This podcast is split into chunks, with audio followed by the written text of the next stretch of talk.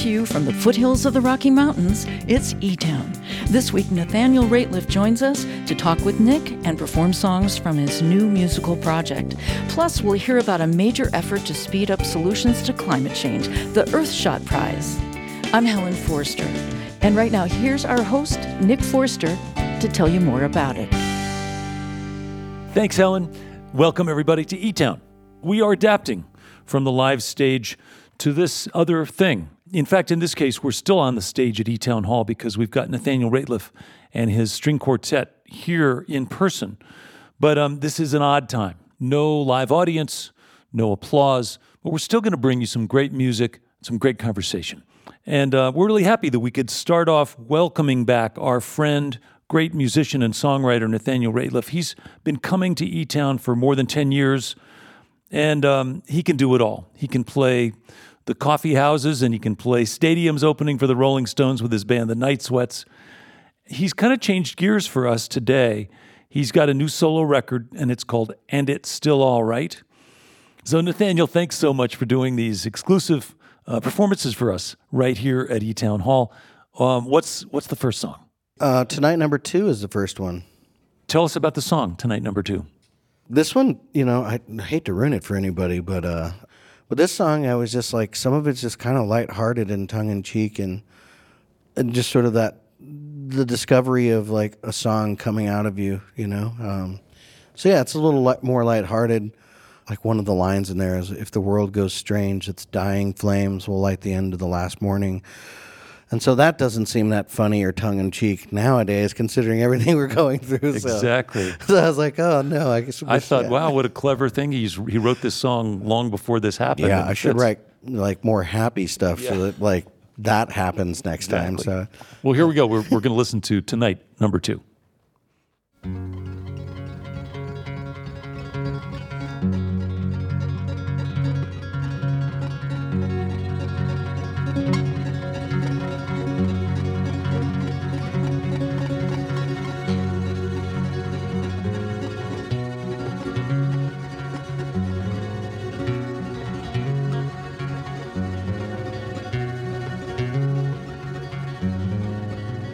Tonight, you're one armed man.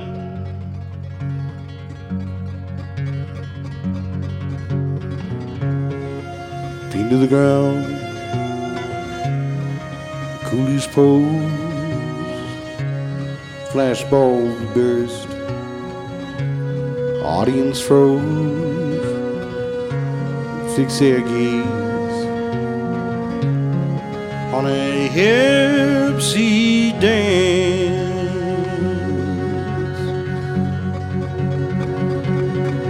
Yet it ain't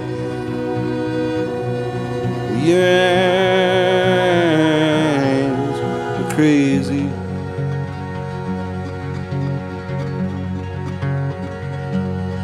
Well, alright, I'm in a and just maybe you'll find a way.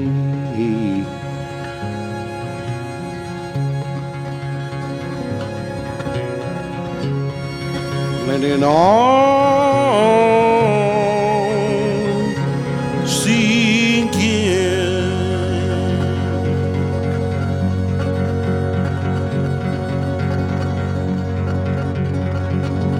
Beautiful world goes strange, as dying flames will light the end of the last morning.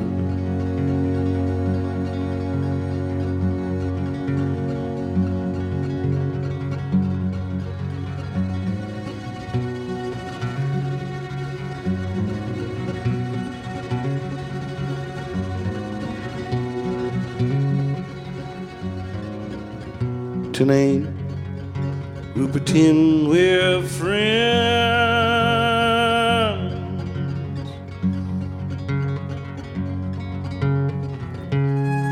Except when we know clouds too close, the greeting failed, the curtains too close, the see the fastest one wins. But who cares and you're going slow?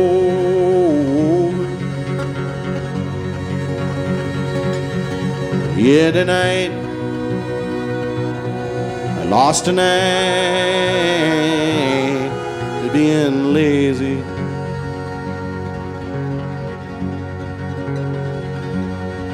Real alright, it could take time to learn language or not make a sound.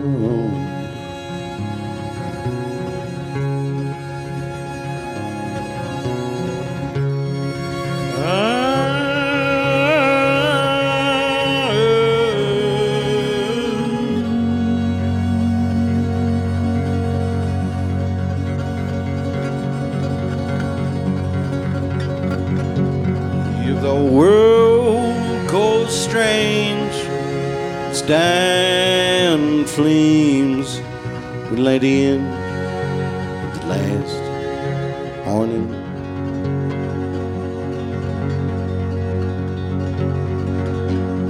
If the world goes strange, it's diamond flames would light the end of the last morning.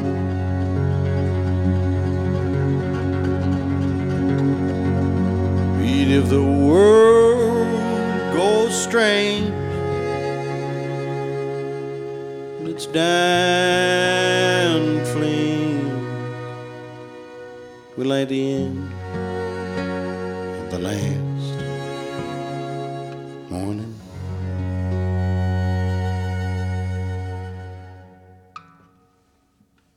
This next song is an older song of mine uh, called Oil and Lavender.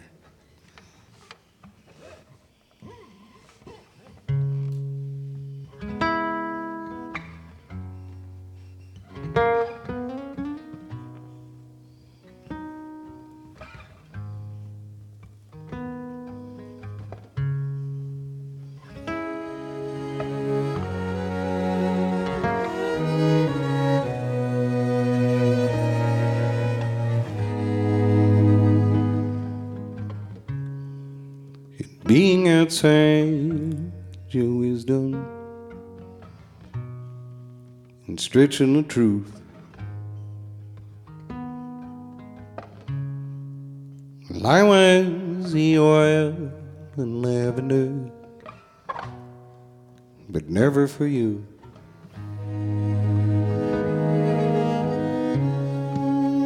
You had to toil and sit in, but the sun browns your skin, and they burned all the alabaster till the ash choked the wind.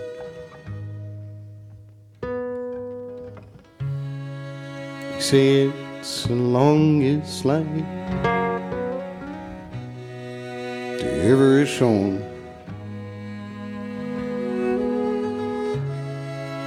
See, it's the longest line that nobody knows. They say it's the longest line, and I still taste the smoke. Now only a grateful remember sleep in the stone with all of your grace and thunder, the roll and the boom. I was a cloak and dagger, it snuck into you.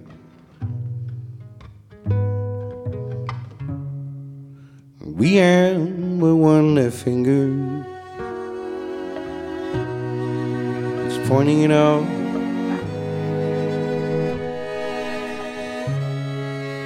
There would be the longest night that true being the bone.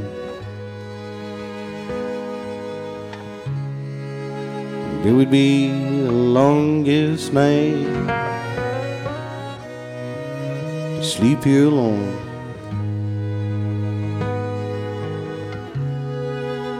It would be the longest night I think you'd be warm, closer to me.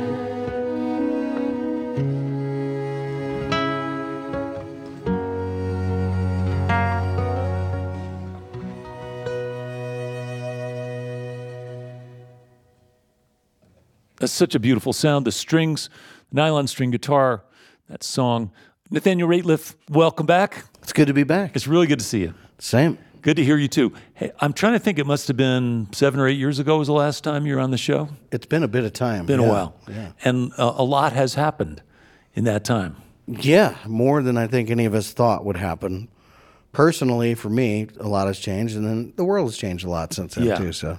Speaking of the world changing, just quick check-in, COVID, everything's okay with your friends, family, and band, and so on? Yeah, um, everybody in my family, and everybody's yeah. been well. Um, I might have been sick when we first ended our, yeah. our tour, but been tested and don't have the antibody, so who knows right. about that stuff. Really. I know a good friend of yours, John Prine.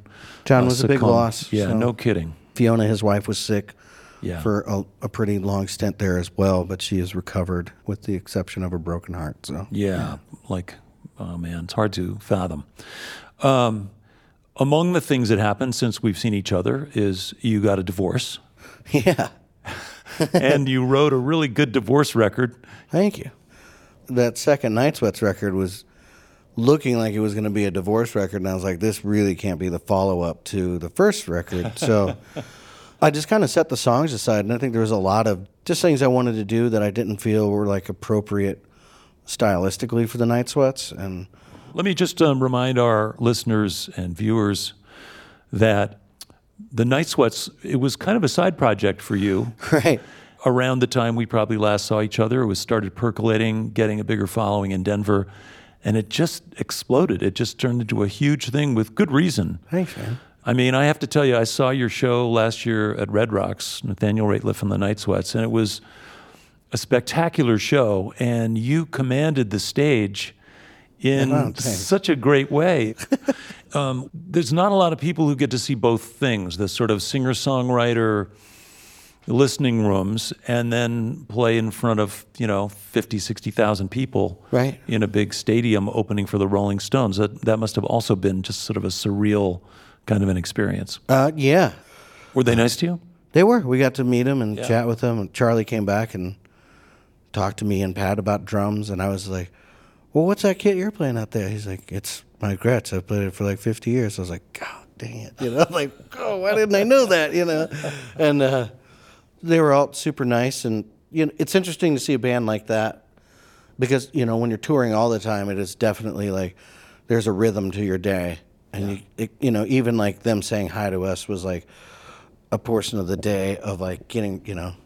But then, like, I knew that, like, Mick had got there, like, hours and hours earlier to, like, he, like, works out every day, like, on site. And it's just, wow. And to see the energy they have.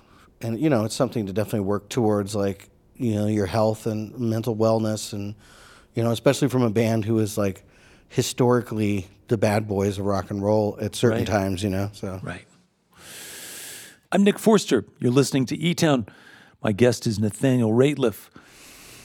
Have you done anything in the sort of COVID world that's like, is there anything you've discovered musically, like anything you would recommend that people listen to oh. that you come across in your time? You've had more time at home than you've had probably in years. Yeah. You know, I found a couple of compilations that I really like, and sometimes compilations are a good way to like buy a vinyl record and go through it and then find an artist that you're really interested in.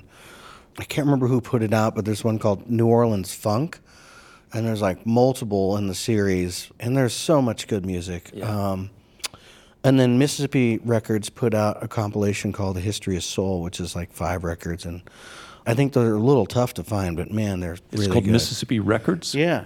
And, and then uh, the history of Dorothy Soul. Ashby, actually, the jazz harpist. Did you ever get into that? No. Yeah. Dorothy Ashby. Yeah. Okay. Um, I like that too. But yeah. Okay, cool. Those are good tips.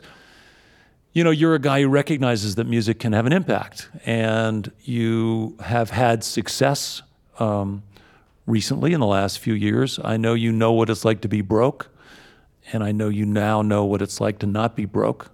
Right. It creates some empathy and ability to relate. One of the things you've done recently is you started a foundation, the Marigold Foundation. You know, as I guess is just a way to, to give back. Why don't you tell us about how that started? At first, it was just like, you know, as simple as like seeing things we wanted to change in our community or even back home where we grew up in Missouri. Mm-hmm. You know, you can see struggle in urban communities, and you can also see struggle in rural America with no opportunity or education, clean water. Um, gun advocacy to mm-hmm. like to try to create laws to protect people, and so we kind of try to cover all the bases. Yeah, those aren't all um, often in the same bucket, by the way. No, a lot of times people will focus on urban issues or rural issues or clean water or education. Guns are sort of like a trickier one when you're talking about advocating for gun legislation. Right, and, and that that was scary in we, farm country too. yeah, yeah. Um, I try to approach it with advocating for change in gun regulation. That I grew up hunting, and I'm a gun owner, and so try to approach it from that aspect, from the idea of being a person from rural parts of the country where, like, we wouldn't have eaten if we didn't have guns when I was a kid, you know? Right. You know, I, I questioned the need for civilians to have uh, fully automatic weapons. I don't think that's necessary. But it's a conversation, and I think that's our main goal with Marigold Project is we see a problem, and instead of coming in with a solution, how do we talk about this to create change? Mm-hmm. How do we talk about the people this is actually affecting? Let's get kids together from all these shootings and students and parents that have lived through these shootings, and let's see what they have to say, and, and what like what do they want to see change? Right. How can we make sure that schools are safe so that there's not these active shooter drills, right. and kids can actually just focus on learning, yeah. and it just continues to grow with the things that need to be done. You know, yeah. like uh, Western water conservation is a big deal. We've worked with Denver Black Lives Matter. And I know you supported an organization that we featured on E-Town too called Project Worth More. Yeah. Which is an awesome organization. Yeah, really helping with immigrants and finding their solid ground as they come over. And yeah, it's a scary time. There's a lot of unhoused people, and so it's like, and you see that in our communities, and yeah. like, how do we continue to change that, you know? Well, again, I think what's so interesting is your background, whether it's just, you know, growing up in a rural part of the country, or as a gun owner, or in a religious family, or being poor, or being a truck driver, or being all the right. all the various labor gigs you've had, and then also being able to get on stage and entertain a crowd of thousands. It gives you credibility across all these fronts. And in some ways, we're in this funny era where musicians have as much credibility and in some cases as much influence as our elected officials. Right. And so there is that sense that you can really change things. Yeah, and I, you know, it's hard because sometimes I want to pat myself on the back, but I was like, I'm not doing it to make myself feel better. I'm doing it because change is something that needs to happen, yeah. you know? No, that's what we've been up to here at E-Town for a long, long time, too, just yeah. highlighting stories of people trying to make things better all over the place. So, And, um, and it's that sense of building community, which is what you guys do here, that brings people together and brings more understanding. And the more we understand each other, the less fear and hatred we have towards each other. And I think with the divide we have in the country, it's imperative that we start to understand each other better, you know, even and, and just be able to accept different opinions. But, you know, yeah. Yeah, it's really like our, our country depends on our ability to be able to do that. Not easy to do. Right. In case you just tuned in, you're listening to E-Town. I'm here with Nathaniel Rateliff. So you've had strings in your band before. Mm-hmm. It works really well with the acoustic guitar. Thanks, man. Uh, you know, originally this record we were going to make with Richard Swift, who was our right. producer, who Sorry. passed away. Sorry about that. That's loss. all right. Um, so... He passed away July third, two years ago. This record is sort of a departure from something I was doing that was being successful, so it was a little dangerous.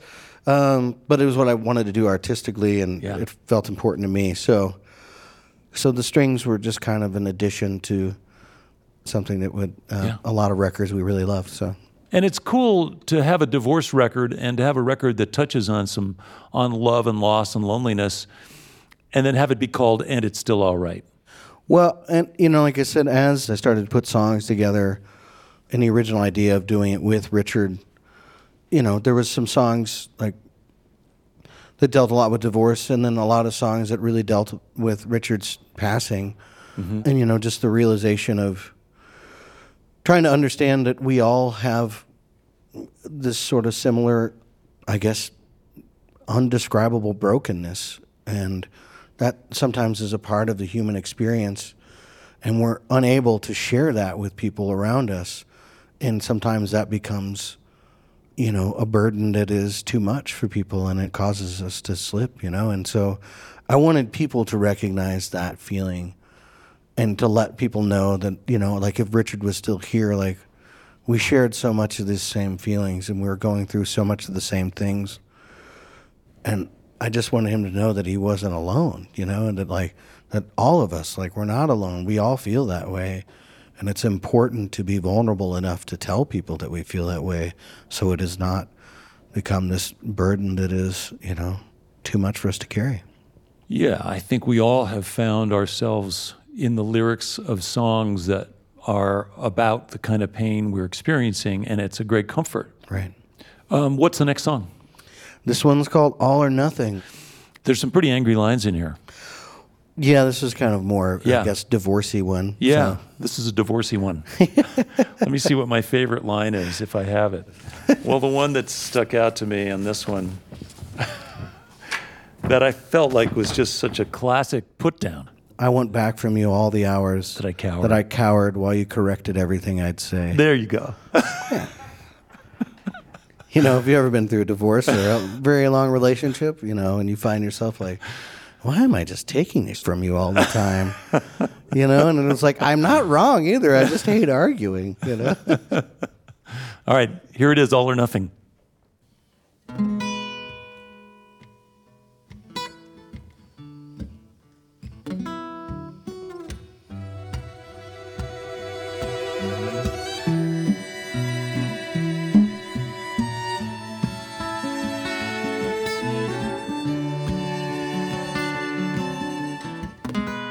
I'll come back to you in strong-willed tower to devour your name. Since you mean, but since you don't,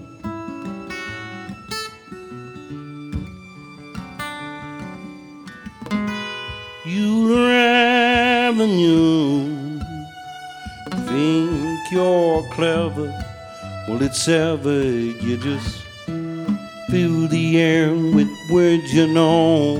Oh, I got all this and nothing too. I'd carry you anywhere you want me to go.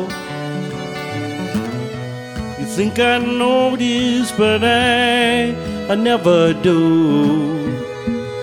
Sometimes you're just too tired to make it on.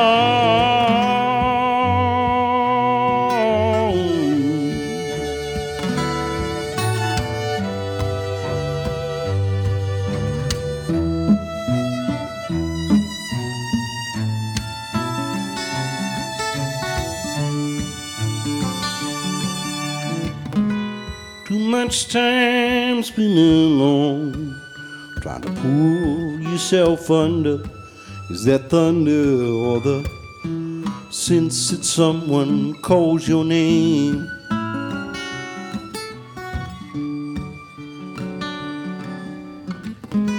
One one back from you all the hours that you cowered while you corrected everything I'd say. You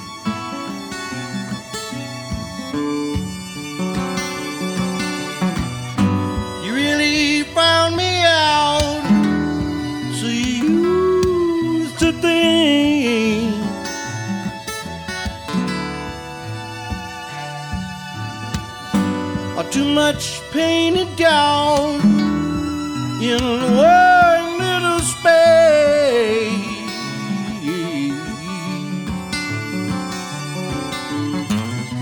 Well, I got all this and nothing too. I carry you anywhere you want me to go. You think I know this, but I, I never do. Sometimes you're just too tired to make it on.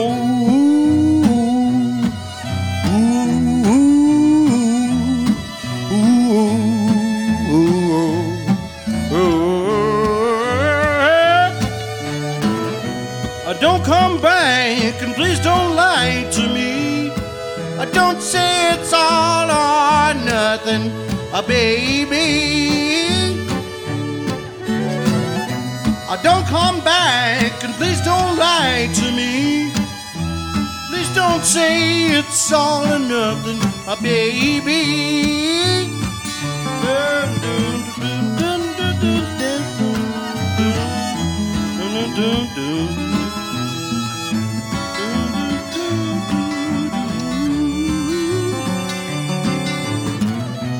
Don't come back and please don't lie to me. Oh, please don't say it's all or nothing, oh, baby.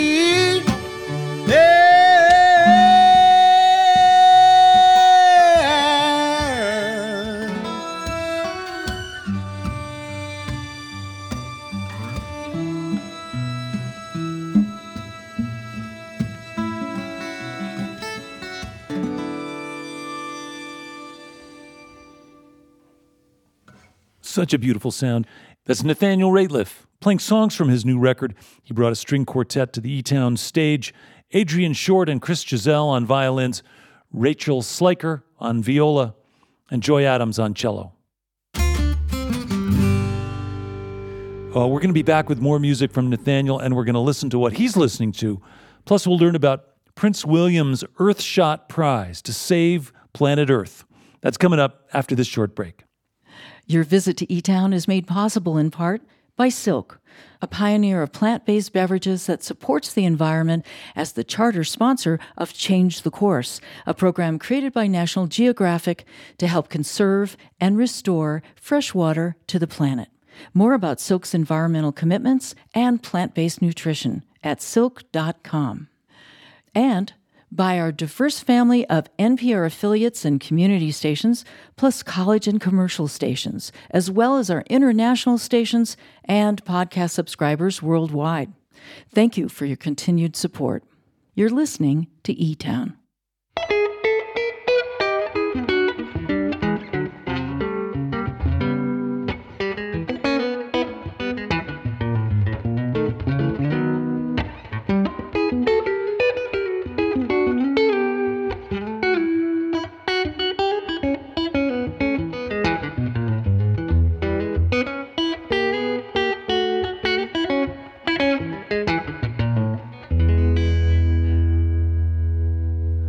I'm Nick Forster. You're listening to E-Town. My guest is Nathaniel Rateliff, whose latest album is called And It's Still All Right. We're going to hear more from Nathaniel a little later on in the show. But first, my next guest has been working with Prince William and a few other world leaders to set up a prestigious new prize that they think is going to spur faster innovation to solve the biggest challenges facing our planet. It's called the Earthshot Prize. And Colin Butfield is with the World Wildlife Fund's U K office, where he serves as executive producer of the Our Planet project, which just released a film on Netflix with Sir David Attenborough, actually chronicling Sir David's life as an explorer and naturalist, and much of it, of course, was captured on film. The movie is called A Life on Our Planet. Colin, thanks so much for joining us. Thank you. Thanks for having me. We're going to get to the Earthshot Prize in just a little while, but before we do, I want to talk a little bit about the film that just came out with Sir David Attenborough, A Life on Our Planet. You were the executive producer. It was very beautifully shot. I mean, amazing images and, of course, an incredibly sort of sad confirmation of the state of the planet, even in the lifetime of Sir David Attenborough. Well, I think that lifetime bit was was crucial to it. I mean, obviously, he's got a great story to tell, but equally important was the fact that in his lifetime, the ninety-four years he's been on this planet, has seen the greatest change since human civilization started approximately sort of eight, ten thousand years ago. And the scale of change that he's seen helps, I think, a lot of us to visualize just how fast it's happened. I think when you're talking about massive global shifts, it can often get a bit dizzying, and the stats, it's hard to picture. When you start to look at that change within a single human being's lifetime, it becomes quite visceral. You get to really understand, and particularly, we're obviously fortunate that David's lifetime, he's uh, he's recorded a lot of it on, on camera, so you actually get to see what's happened in different places. So yeah, you're, you're, we're seeing sort of two things happening simultaneously, really, which is the speed that climate change has now happened is really kicking in, and you're starting to see a lot more natural disasters. But at the same time, the amount of nature that we've lost has eaten into our resilience, our ability to handle it. Right. Um, what we're also fortunately beginning to see is a real upswelling in attention that's being placed on this, yeah. and some of the fast tracking of the solutions. So, which does give you some cause for hope, which obviously in the latter sort of third of the film, we wanted to really get across. I think David's remains a very hopeful person. I think all of us involved in the film are optimistic that humans have the ingenuity to tackle these challenges. Um, it's a case of the will, really, and the and the global focus. Yeah, and leadership. Uh, absolutely, critically le- leadership, for sure. Um, yeah. Particularly because, and I guess one of the things we're seeing with COVID, of course, is that um, we now face global challenges. There's not so much, I mean, obviously that we all have regional and local ones, but these big things are global, and they only work if we address them at a global scale. And that takes political leadership, business leadership, and community leadership. Yeah. Which leads us to our next subject, which is the project that you're working on right now, the Earthshot Prize. Tell us about that. Uh, so the Earthshot Prize was uh, first thought of by Prince William, and he it was built off the idea of President Kennedy's moonshot. As you guys will, I'm sure, know, the idea that when they literally just launched one single satellite into space, well, by a decade, could we put a man on the moon? And as we enter this crucial decade between twenty twenty and twenty thirty, where we've got to do these extraordinary, massive tasks to, to, to restore our planet, we took the same idea of what could we do within a decade? What would be the way of looking at, can we clean our air within a decade? Can we fix the climate within a decade? Can we restore the oceans within a decade? And these challenges that are, for sure, stretch challenges, but not impossible, not, not beyond the ability that we have. And crucially, to reward the people, communities, businesses, towns, scientists out there that are having the great ideas and maybe haven't had a chance yet to accelerate them and make them as big as they could get. Mm-hmm. Um, so with the Earthshot Prize, every year for ten years, we're going to award five prizes, uh, one in each of the categories of Earthshots. And those, the people or communities or businesses that win those will win, as well as winning the million pounds sort of incentive to help accelerate it, will be given a lot of access to people and organizations and media that can help grow those ideas. So yeah. in the end of a decade, we hope to have found fifty amazing ideas, amazing things that are already starting and made them much, much bigger. Right. What are the five categories? As the five categories are to fix our climate, clean our air, to restore our oceans, to build a waste-free world, and to uh, restore and protect nature. Yeah. And, you know, I, when I think about President Kennedy's speech, because he was going to spend eight, nine billion dollars, yeah. and he made that commitment as the leader of the United States to dedicate those resources on behalf of putting a man on the moon. Obviously, um, in today's dollars, the kind of challenges you're talking about addressing will take trillions of dollars to do well. Absolutely. But your hope with the Earthshot Prize is that you can shine a light on those best ideas and best practices and, and stimulate um, ingenuity and entrepreneurial energy on behalf of those causes? Exactly right. So the idea is with this, it's a real accelerator to the greatest ideas or to things that are already in practice, but at a small scale to help them ramp up faster. So I think probably all of our philosophy is if we had thirty years to do this, we'd probably get there. The fact is we've got ten. Right. So this is about speeding up the smart things we already know we need to do yeah. to get them happening at a speed that is much, much faster. And so the hope is that clearly fifty million over ten years is a big sum of money, but it's not the epic sum of money that tackling these challenges globally alone would take.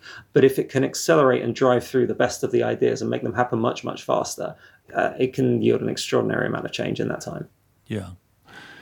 Let's talk a little bit about the obstacles, Colin. Um, as I understand it, governments around the world spend about five trillion dollars in support of the fossil fuel industries, sort of protecting that enterprise. And I would imagine that's an obstacle you have to at least address. Yeah, we've absolutely got to address fossil fuel subsidies. I mean, the idea that um, we've now got to the point where renewable energy, clean energy, is cheaper in many parts of the world than fossil fuel is now. Clearly, there's also the climate imperative to do so.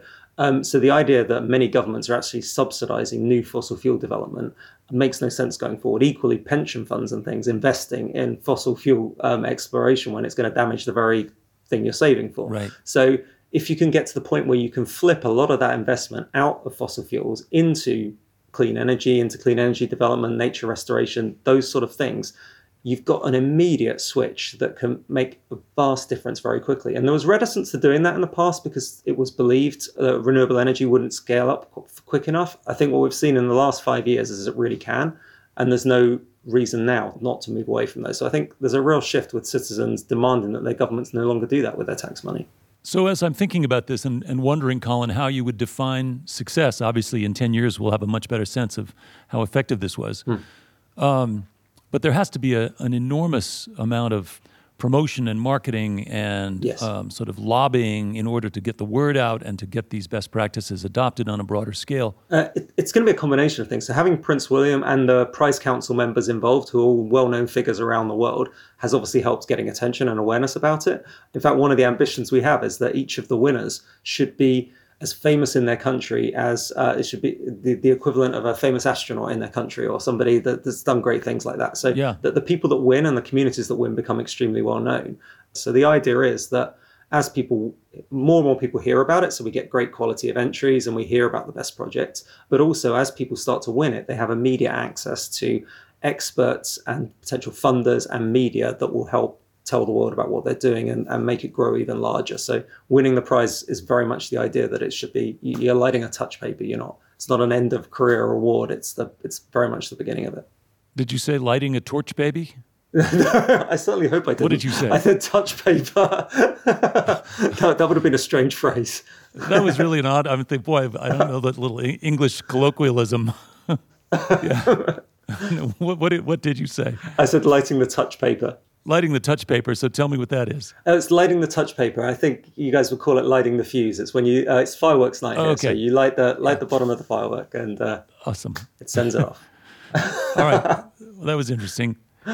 Um, well, I th- I think it's incredibly timely and a noble effort, literally and figuratively. Um, tell me this: is there anything we can do to help? Yeah, what would be fantastic is to all of your listeners. Who are the people that you know? Who's got the great ideas? Who are the community leaders? What businesses in your community and, and locality and that you've heard of are doing these incredible things? Tell us about them. Uh, the Earthshot Prize website, it's very clear to follow how you can find out about how to nominate people. We won't know immediately who the best ideas are. Only everybody out there will know it. Um, we want to uncover the, the hidden stories, not the ones that people already know about. And um, what is that website? Uh, it's earthshot prize dot org. Do you have a theme song yet? No, we need one, actually. Actually, okay, I've got a second request for everybody. Who's got a great theme song for it? Well, we've got to make a T V show about it, too, so we're going to need a song. Yeah. There's no two ways about it. Yeah, you're going to definitely need a song. Okay, we'll, sp- we'll spread the word among our musician friends. That would be great, Nick. Thank you. Well, Colin, thanks so much for spending time with us here on E-Town, and um, good luck. It's really an impressive effort. It's absolutely timely. It's critical. I think it's um, an inspiring manifestation of Prince William's sort of happening on the connection between the moonshot and the, the, the challenge that we face now, which is, as you say, a stretch goal, but it has to happen. Yeah, ab- absolutely. And, and um, thank you for giving us the time, Nick. It's been great to great to talk to you about it. That's Colin Butfield talking about the Earthshot Prize, uh, an excellent project that was launched by Prince William, thinking about President Kennedy's moonshot. And now while everybody's thinking about The Crown, it's great to think about this kind of positive effort that's coming from the British royal family on behalf of all of us. Thank you, Colin.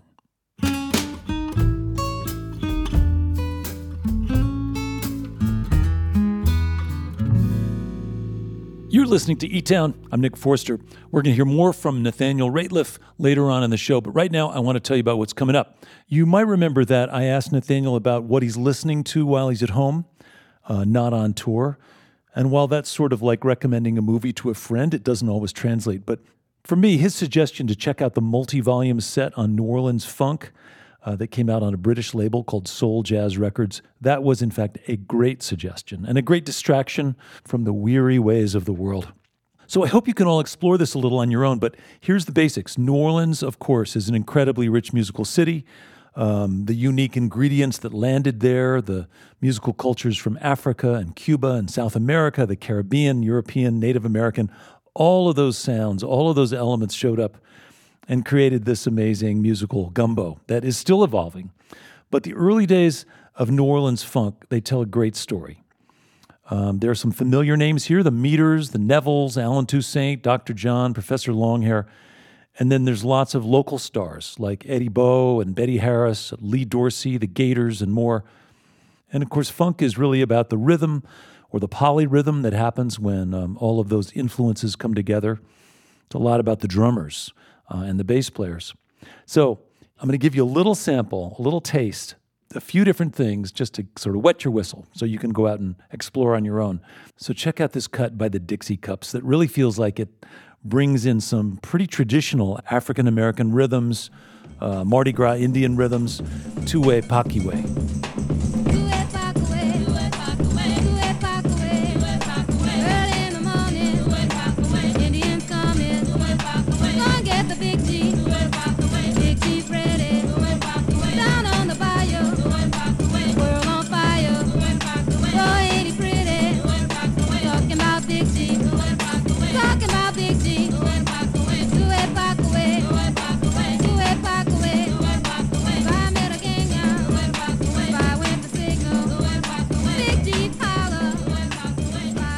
Okay, that's a great place to start. Here, uh, moving on, this is something that's going to bring in some of the Afro-Cuban uh, Latin flavor.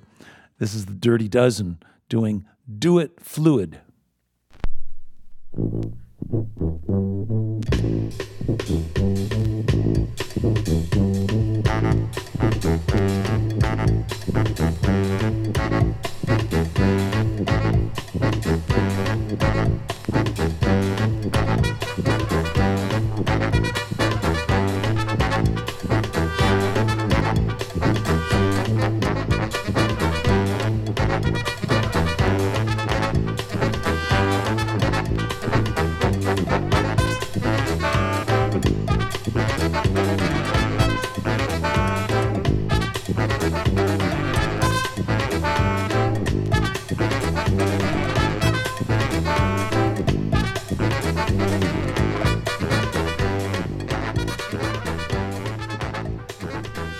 Another amazing track.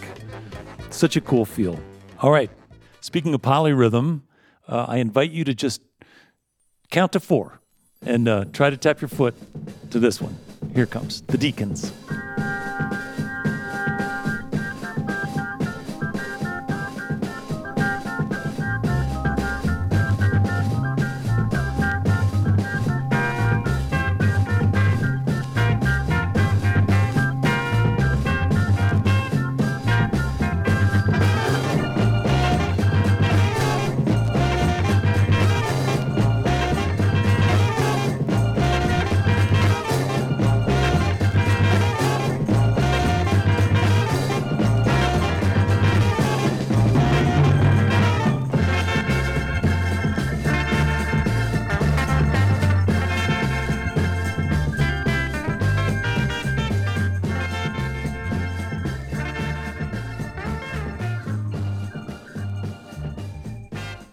So many different ways to play any song. Here's a very funky version of Tim Hardin's song, If I Were a Carpenter, sung by Eldridge Holmes.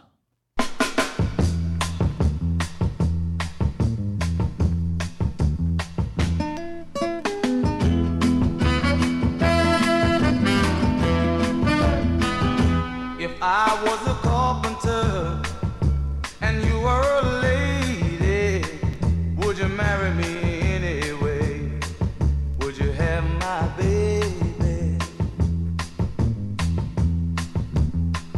If a tinker was my trade, would you still find me carrying the pots I made, following behind me? Mm, see my love through loneliness, see my love for sorrow. And lastly, because this collection goes deep and it's uniquely American music that deserves our full attention. I really hope you'll find time and, and dive in, but I have to mention one name first, and that's Allen Toussaint, or Allen Toussaint. Um, my, in my experience, people in New Orleans call him Allen Toussaint, but most, most people believe his name should be pronounced Toussaint. Anyway, he was at the center of all of this music, who almost single-handedly willed a lot of this music into being.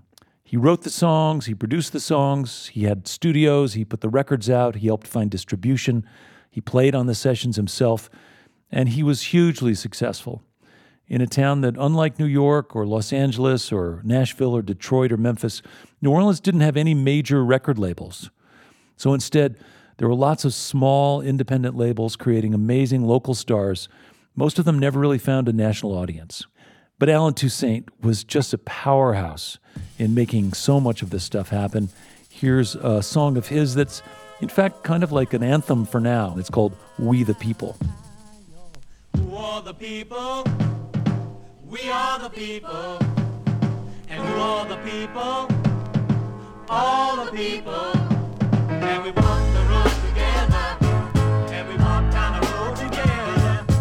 All the people, all the people, and who are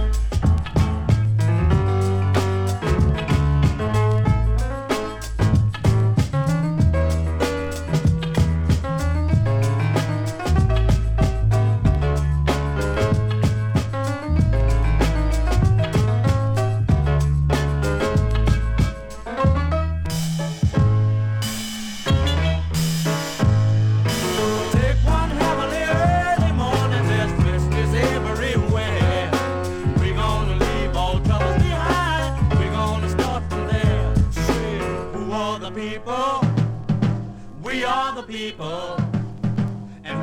people? All the people, and we walk the road together. Allen Toussaint, We the People. Once again, the collection is called New Orleans Funk, multiple volumes out on Soul Jazz Records.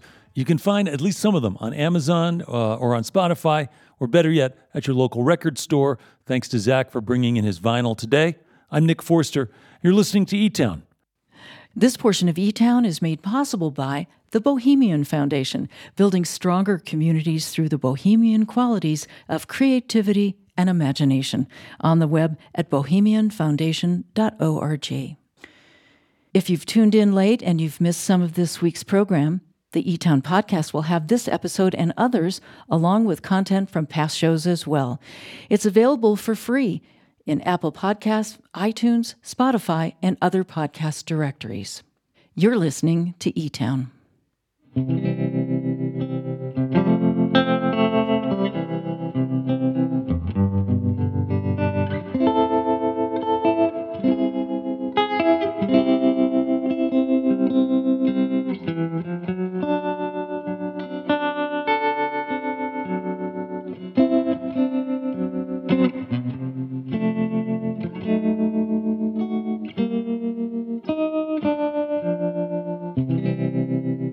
Hi, I'm Nick Forster. You're listening to E-Town. I want to say hello to folks who are listening on stations like K B C O in Denver and Boulder, Colorado, on W Y E P ninety-one point three F M in Pittsburgh, Pennsylvania, and on K U M D in Duluth, Minnesota.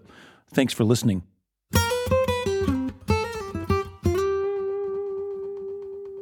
So this has been a fun ramble this week. Nathaniel Rateliff and his string quartet, an exploration of New Orleans funk, a conversation with Colin Butfield about the Earthshot Prize.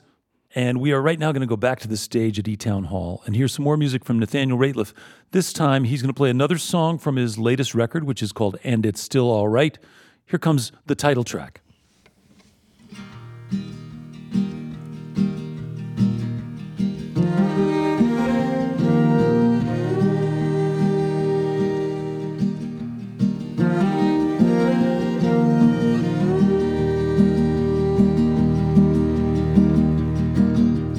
Ain't no rain, or hardness in my head.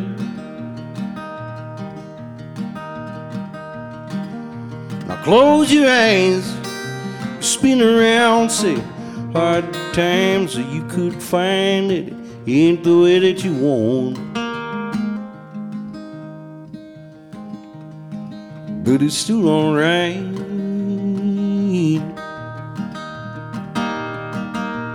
Late at night, you lay around wondering, counting all the lines. It ain't so funny now, say times are hard, you get this far, but it ain't the way that you want.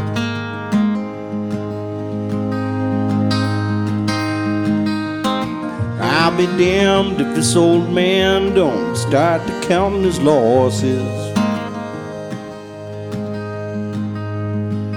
but it's still all right.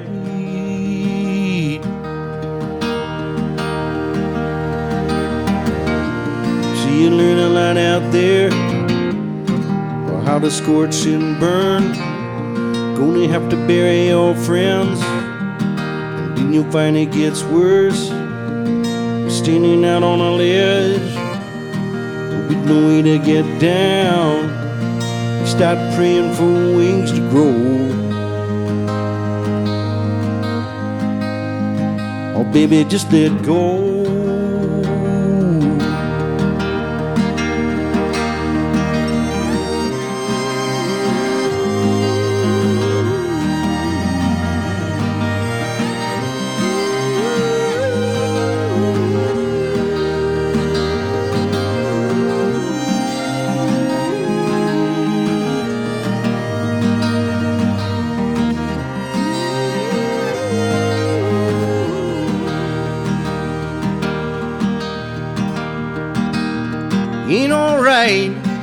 Keep spinning out ahead, and it was cold outside when I hit the ground. Say I could sleep here, forget all the fear, baby it would take time to grow. But maybe I don't know.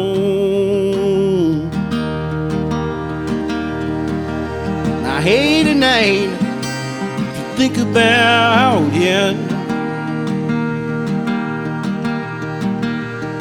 Remembering all the times that you pointed out, say, glass is clear, but all this fear uh, starts leaving a mark.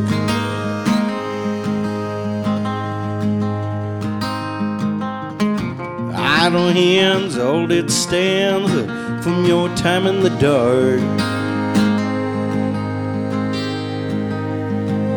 But it's still all right.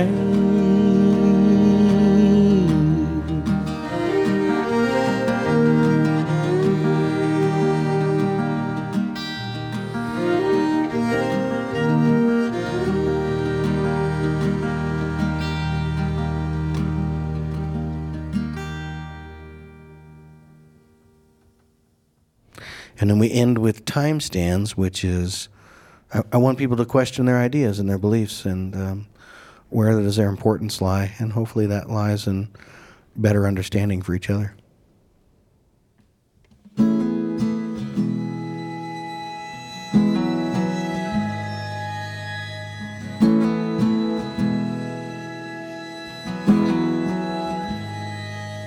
For a moment I could wait to see it fall apart. Every empty bed in every city I've been, I sit and contemplate all the moments you said. Time stands in a duo, and I stand for you.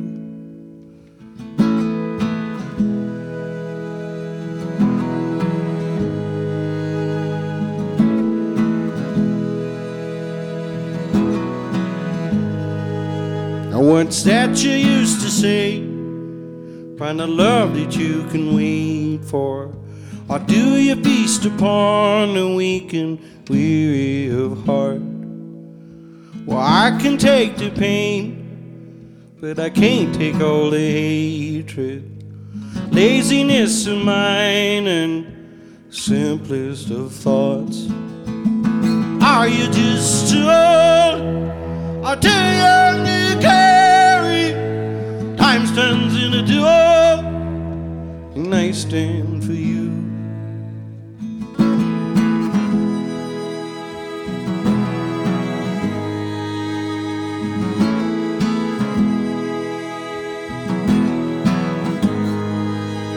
you're pouring out your hate and every difference you found. And you won't even listen to reason at all. Not questioning your faith, well, far be it from me. But you would speak of love while tying one's hands. Are you just too old or too young to carry? Time stands in a duel, I stand for you. Are you just too old or too young to carry? Time stands in a duel, I stand for you.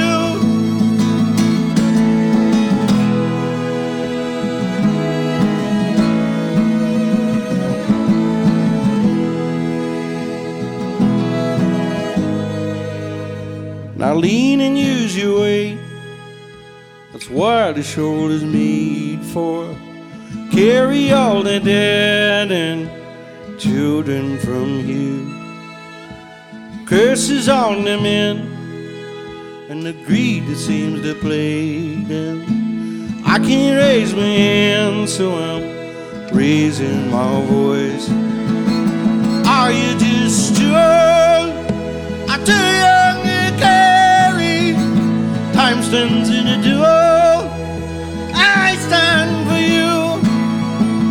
Are you just too old? Are too young to carry? Time stands in a duel, I stand for you. Time stands in a duel, I stand for you. Time stands in a duel, I stand for you.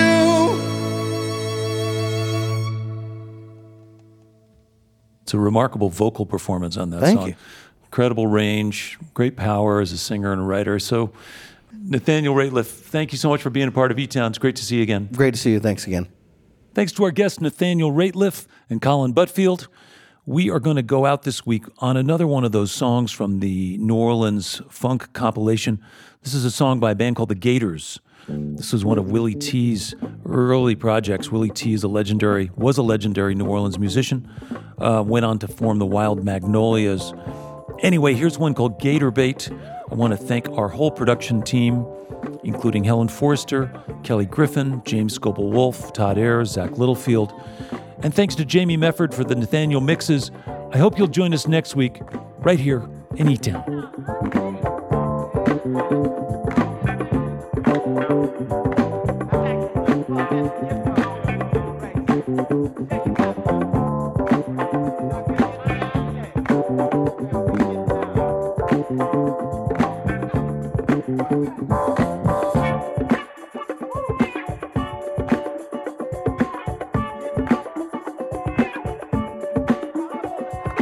Distribution of E-Town is made possible by our family of sponsors, this station, and listeners like you.